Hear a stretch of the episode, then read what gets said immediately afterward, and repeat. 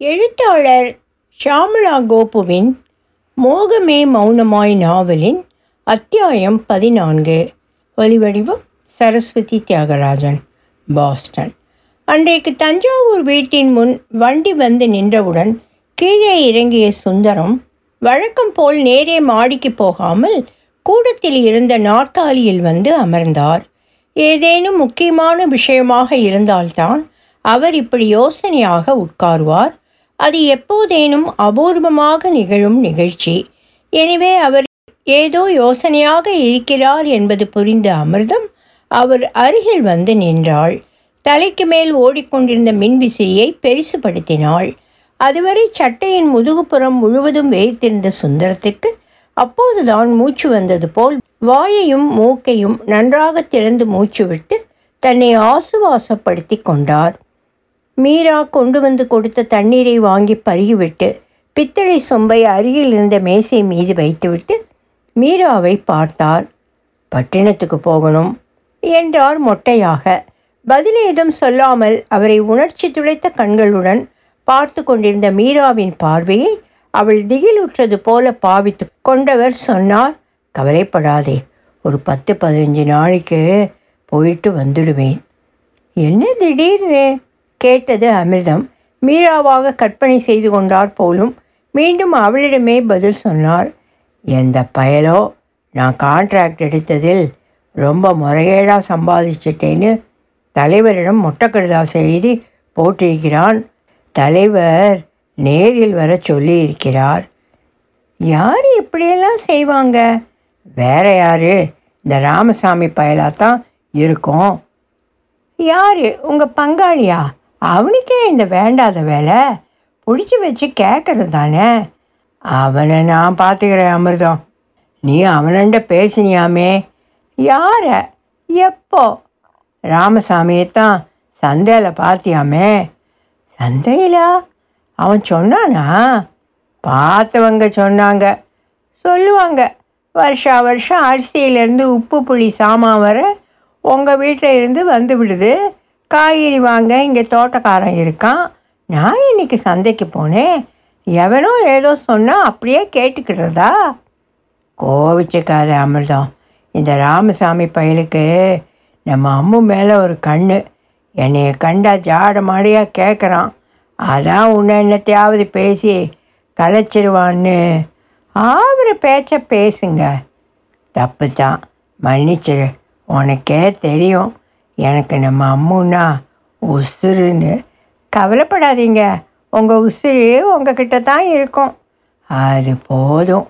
சொன்னவர் எழுந்து கொண்டார் மீராவின் அருகில் போய் அவள் கழுத்தை கட்டி கொண்டவராய் கேட்டார். பட்டினத்துக்கு போகிற ராசாத்தி உனக்கு என்ன வேணும்? சொல்லு.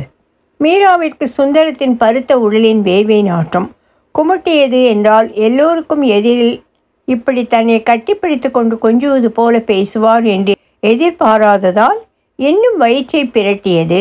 இதை போன்ற பாவ்லா எல்லாம் இப்போது புதிதாக ஆரம்பித்திருக்கிறார்.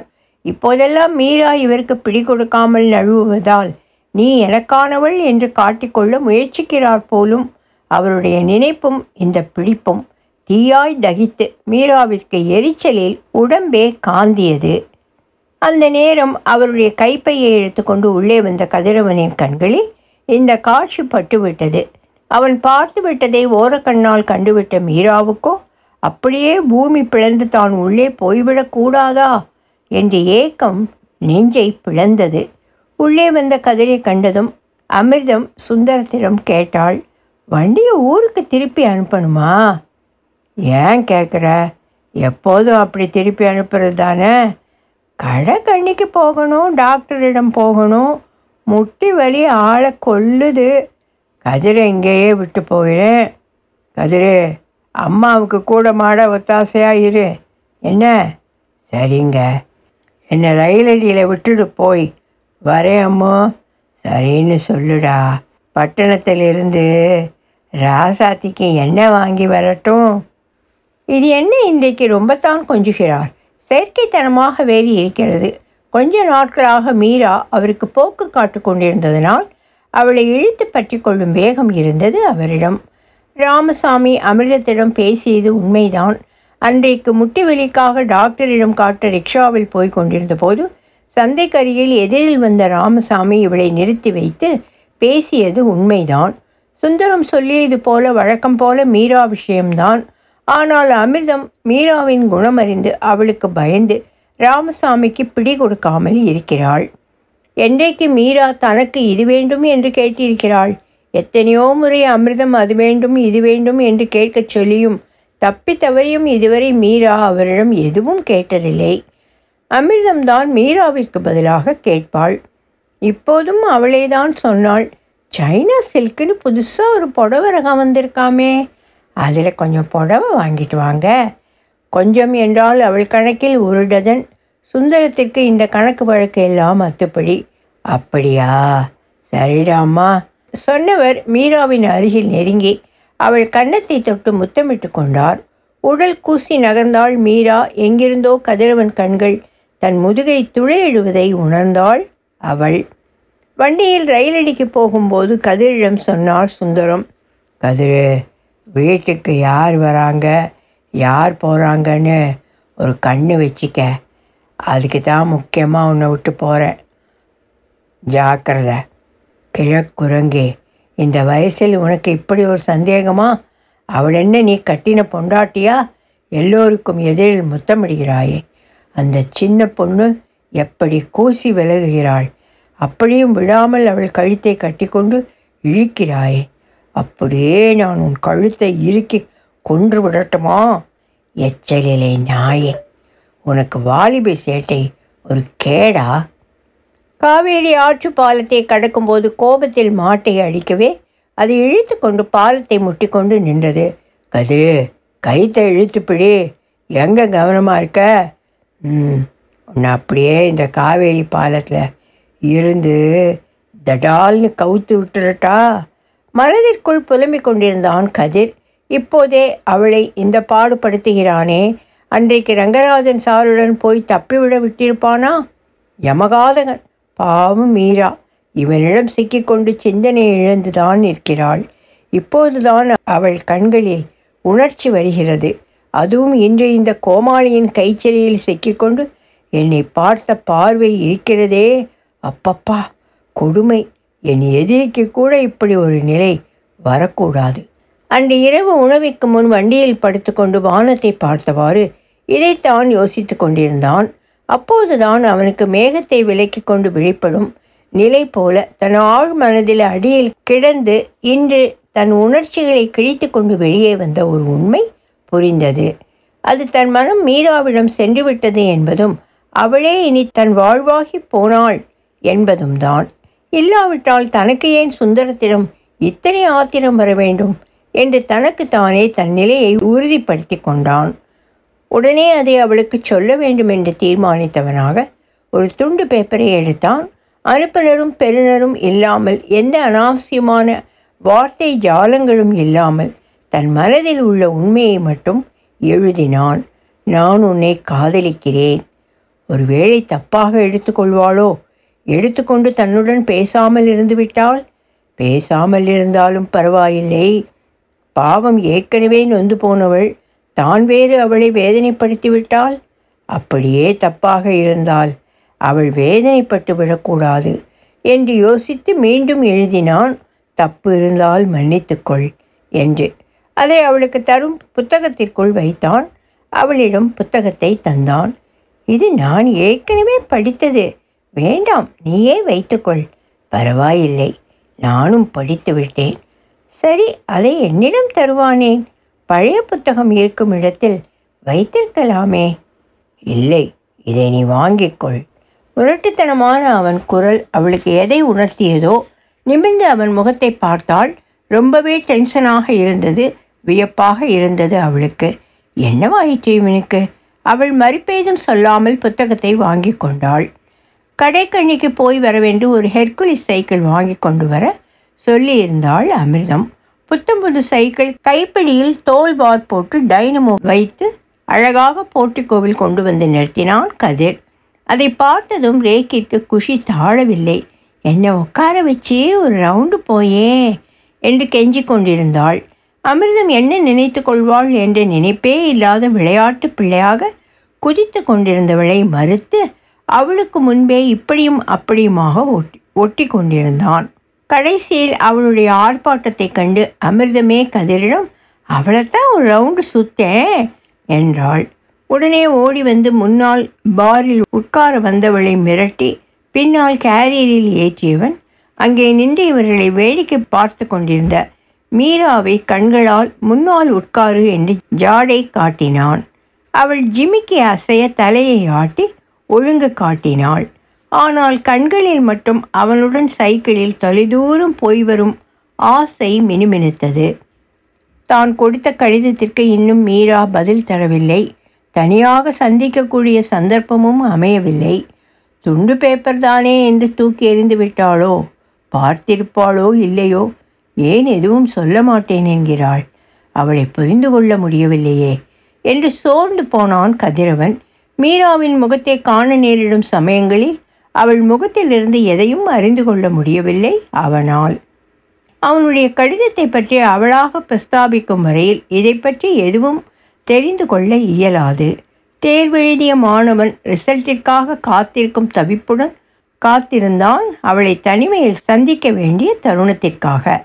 அப்படி ஒரு தருணம் கிடைத்தபோது அதை பற்றி கொண்டவனாக அவளை கேட்டான். எனக்கு நீ பதில் சொல்லவில்லை என்று என்ன எழுதியிருந்தே? ஒருவேளை நம் கடிதம் இவள் கையில் கிடைக்கவில்லையோ என்ற சந்தேகத்துடன் உனக்கு ஒரு புத்தகம் தந்தேனே. அதில் ஒரு கடிதம் வைத்திருந்தேன். பார்க்கவில்லையா? பார்த்தேன். படிச்சியா? படித்தேன் வெறுப்பேத்தாதே மீரா. நான் உன்னை காதலிக்கிறேன்னு சொன்னேன். நீ பதில் சொல்லலை. இப்போ சொல்லு. கூடவே தப்பு இருந்தால் மன்னித்துக்கொள் என்றும் எழுதியிருந்தாயே. ஆமாம். சரி போ உன்னை மன்னிச்சிட்டேன். சொன்னவள் கண்களை கண்டிருந்தால் அதில் கொப்பளித்து கொண்டிருந்த குறும்பை கண்டிருப்பான். ஓ நான் உன்னை காதலிப்பது தப்பா மீரா? நீ சொல்வதில் உனக்கே நம்பிக்கை இல்லை கதிர். சாமி சத்தியமா? நான் உன்னை மேற்கொண்டு பேச போனவனை கையை நீட்டி தடுத்து அவளே சொன்னாள். அப்படி உனக்கே நம்பிக்கை இருந்திருந்தால் அதை தப்பு என்று நீயே ஒப்புக்கொண்டிருக்க மாட்டாயே. நான் அந்த அர்த்தத்தில் எழுதவில்லை. நானும் உன்னை வேதனைப்படுத்திவிடக்கூடாதே என்று தான் யோசித்தேன். நான் உனக்கு வேண்டுமானால் நீ எதையும் யோசித்திருக்க மாட்டாய் கதிர். இப்போது வாயடித்து போய் நின்றது கதிர். அவள் சொன்னது உண்மைதானே. அவள் வேண்டுமென்று தீர்மானித்து விட்டால் அவளுடைய மறுப்பை கூட லட்சியம் செய்யாமல் மீண்டும் மீண்டும் அவளிடமே சரணடைந்திருக்க வேண்டாமோ? சாப்பிட ஓலை தடுக்கை எடுத்து போட்டு அமர்ந்தான் கதிர். பரிமாற வந்த ரேக்கிற்கு அவனை கண்டதும் ஒரே சிரிப்பு. சாப்பாட்டை கூட போடாமல் நின்றவாறு குலுங்கி குலுங்கி சிரித்தவளை கண்டு உண்மையில் கதிருக்கு கோபம் வந்தது. ஏய் இந்தா சொல்லிட்ட சிரி. இப்போ எதுக்கு சிரிக்கிற? இல்லையா? நூற்றுக்கிழமை நாட்ட தலைக்கு முண்டாசு முழுக்கை சொக்காய் எல்லாம் போட்டுக்கிட்டு ஆஹா இதில் கழுத்தை சுற்றி மஃப்ளர் வேற. ஏயா ஊட்டியில் இருக்கியா? உனக்கு சிரிப்பாக இருக்குது எனக்கு குளிர் ஜுரம் மாதிரி இருக்குது அதுக்காக இத்தனை அக்க போகிறா மீண்டும் சிரித்தவாறே அவன் கழுத்தை தொட்டு பார்த்தால் ஜுரம் இருந்தது. ஜுரம் இருக்குது இரு கொஞ்சம் கஷாயம் வச்சு தாரேன். எப்போதும் திண்ணையில் படுப்பவன் சற்று நேரம் வண்டியில் படுக்கலாம் என்று வந்து படுத்து ஜுர மிகுதியில் அப்படியே கண்ணசந்து விட்டான். ஜுரத்துடன் குளிரும் சேர்ந்து கொண்டு விடவே கை கால்களை மடக்கி மொத்த உடலையும் சுருட்டி கொண்டு படுத்திருந்தான். வானத்தின் உச்சியில் இருந்த நிலா மட்டுமல்லாமல் ஜன்னல் நிலாவும் அவனை பார்த்து கொண்டிருந்தது. இறங்கி வந்த நிலா போர்வையுடன் வந்து அதை அவனுக்கு போர்த்திவிட்டு ஜுரம் இருக்கிறதா? என்று நெற்றியில் கை வைத்து பார்த்தது. அந்த விரலின் மென்மை கதிரின் உடலில் ஊடுருவி உயிரை உலுப்பி எழுப்பி உட்கார வைத்துவிட்டது மீரா கண்கள் பளபளத்தது. ஜுரத்தினாலா தாபத்தினாலா ஜுரம் இருக்கு. எழுந்துடு உள்ளே போய் படு. ஜுரம் உடம்பில் இல்லை. மனசில் தான் கண்டதையும் யோசித்தால் பின்ன ஜுரம் வராமல் என்ன செய்யும்? நீ கண்டவளா? இல்லையா? கண்களில் தீர்மானம் இருந்தது இல்லை. தீவிரம் இருந்தது பதிலிலும் குரலிலும். எல்லாம் தெரிந்துதான் பேசுகிறாயா? எல்லோரையும் தெரிந்துதான் பேசுகிறேன். பார்வை வீட்டின் உள்ளேயும் மாடி மேலேயும் போய் மீண்டது. அப்படின்னா ஒரு தீர்மானத்தில் தான் இருக்கிறே. ஆமாம். அவனை அருகில் நெருங்கி நின்ற அவன் முகத்தை வருடியவளாக அன்பு மேலிட அவன் கண்களுக்குள் தீர்க்கமாக பார்த்தவாறு கேட்டாள். உனக்கு என்ன வேண்டும் கதிர்? அவனும் வண்டியை விட்டு இறங்கி நின்று அவளை இடையோடு சேர்த்து அணைத்து கொண்டு முன்னெற்றியில் மெல்ல முத்தமிட்டு அன்பு கனிவுடன் அவள் வாழ்க்கையில் இதுவரை யாரிடமும் கிடைக்கப்பெற்றிராத பரிவுடன் சொன்னான். நீ வேண்டும் மீரா. சொன்னவன் அவள் தோளில் மு- முகம் புதைத்து மீண்டும் சொன்னான். நீ மட்டும்தான் வேண்டும் மீரா. அவள் சொன்னாள் மேலே வா என்று அவன் அவளை சட்டென்று விட்டு நகர்ந்தவனாகச் சொன்னான். இன்று இல்லை இப்படி இல்லை. பின்னே என்றைக்கும் எப்போதும் வாழ்க்கை முழுமைக்கும் ஆயுசு பூராவும் எனக்கே எனக்கு மட்டும் என்னுடையவளாக என் கைத்தாலியுடன். மீராவின் கண்கள் கலங்கி கண்ணீர் பெருகியது அவனை அணைத்து கொண்டு சொன்னாள் தாலி என்பது பவித்திரம். எனக்கு அது லபிக்காது. நீ எண்ணத்தால் மனதால் சுத்தமானவள் மீரா. அவள் மீண்டும் அழுதாள். நீ நம்புகிறாயா கதிர்? நான் இல்லை என் ஆன்மா நம்புகிறது. மீரா எனக்கு அது போதும். நாம் இங்கே இருந்து கிளம்பி விடுவோம். எங்கே போவது? பட்டினத்திற்கு. நாளை மாலை ரயிலில். மின்னல் வெட்டியது மீராவின் மனதில். ஐயோ ஒருமுறை சூடுபட்டு நான் திருந்தவில்லை பாரு. ரங்கராஜன் சார் தலையை குனிந்து கொண்டு ஊர் சாவடியில் நின்றது எப்படி மறந்து போயிற்று? குனிந்து கொண்டிருந்தவள் நிமிர்ந்து கதையை பார்த்த பார்வையில் கலக்கம் இருந்தது. அவன் ஆதுரத்துடன் அவளை மீண்டும் அணைத்து கொண்டு கலக்கத்தில் சேர்ந்திருந்த அவள் புருவத்தை நீவி என்ன மீரா? என்றான். ரெங்கராஜன் சார். அவள் கலக்கத்தின் கதை தெரிந்தவன் சொன்னான் அவருடைய நிலைமை வேறே. தந்தை போன்ற அவருக்கு அப்படி ஒரு இக்கட்டான நிலைமை வந்திருக்கக்கூடாது தான் ஆனால் நமக்கு அப்படி இல்லை மீரா. நிமிர்ந்து பார்த்தவளிடம் தெளிவாக்கினான். நாம் அகப்பட்டு கொண்டாலும் கூட நாம் கல்யாணம் செய்து கொள்ளப் போவதை சொன்னால் இந்த உலகமே நம்மை ஒப்புக்கொண்டு வழி அனுப்பும் மீரா. பட்டவள் அவள் அனுபவம் மறக்கவில்லை. ரங்கராஜனின் நிலைமைதான் நாளை கதிருக்கும். வேண்டாம் கனி இருக்க காய் கவரும் இவன் போக்கு சரியல்ல. காவியம் போன்ற இவனுக்கு இலக்கியம் போன்ற மனைவி கிடைக்கட்டும். நான் வேண்டாம். பதில் பேசாமல் மாடிக்கு போனவளை மீட்கும் வழி தெரியாமல் இப்போது கலங்கி நின்றது கதிரவன்தான்.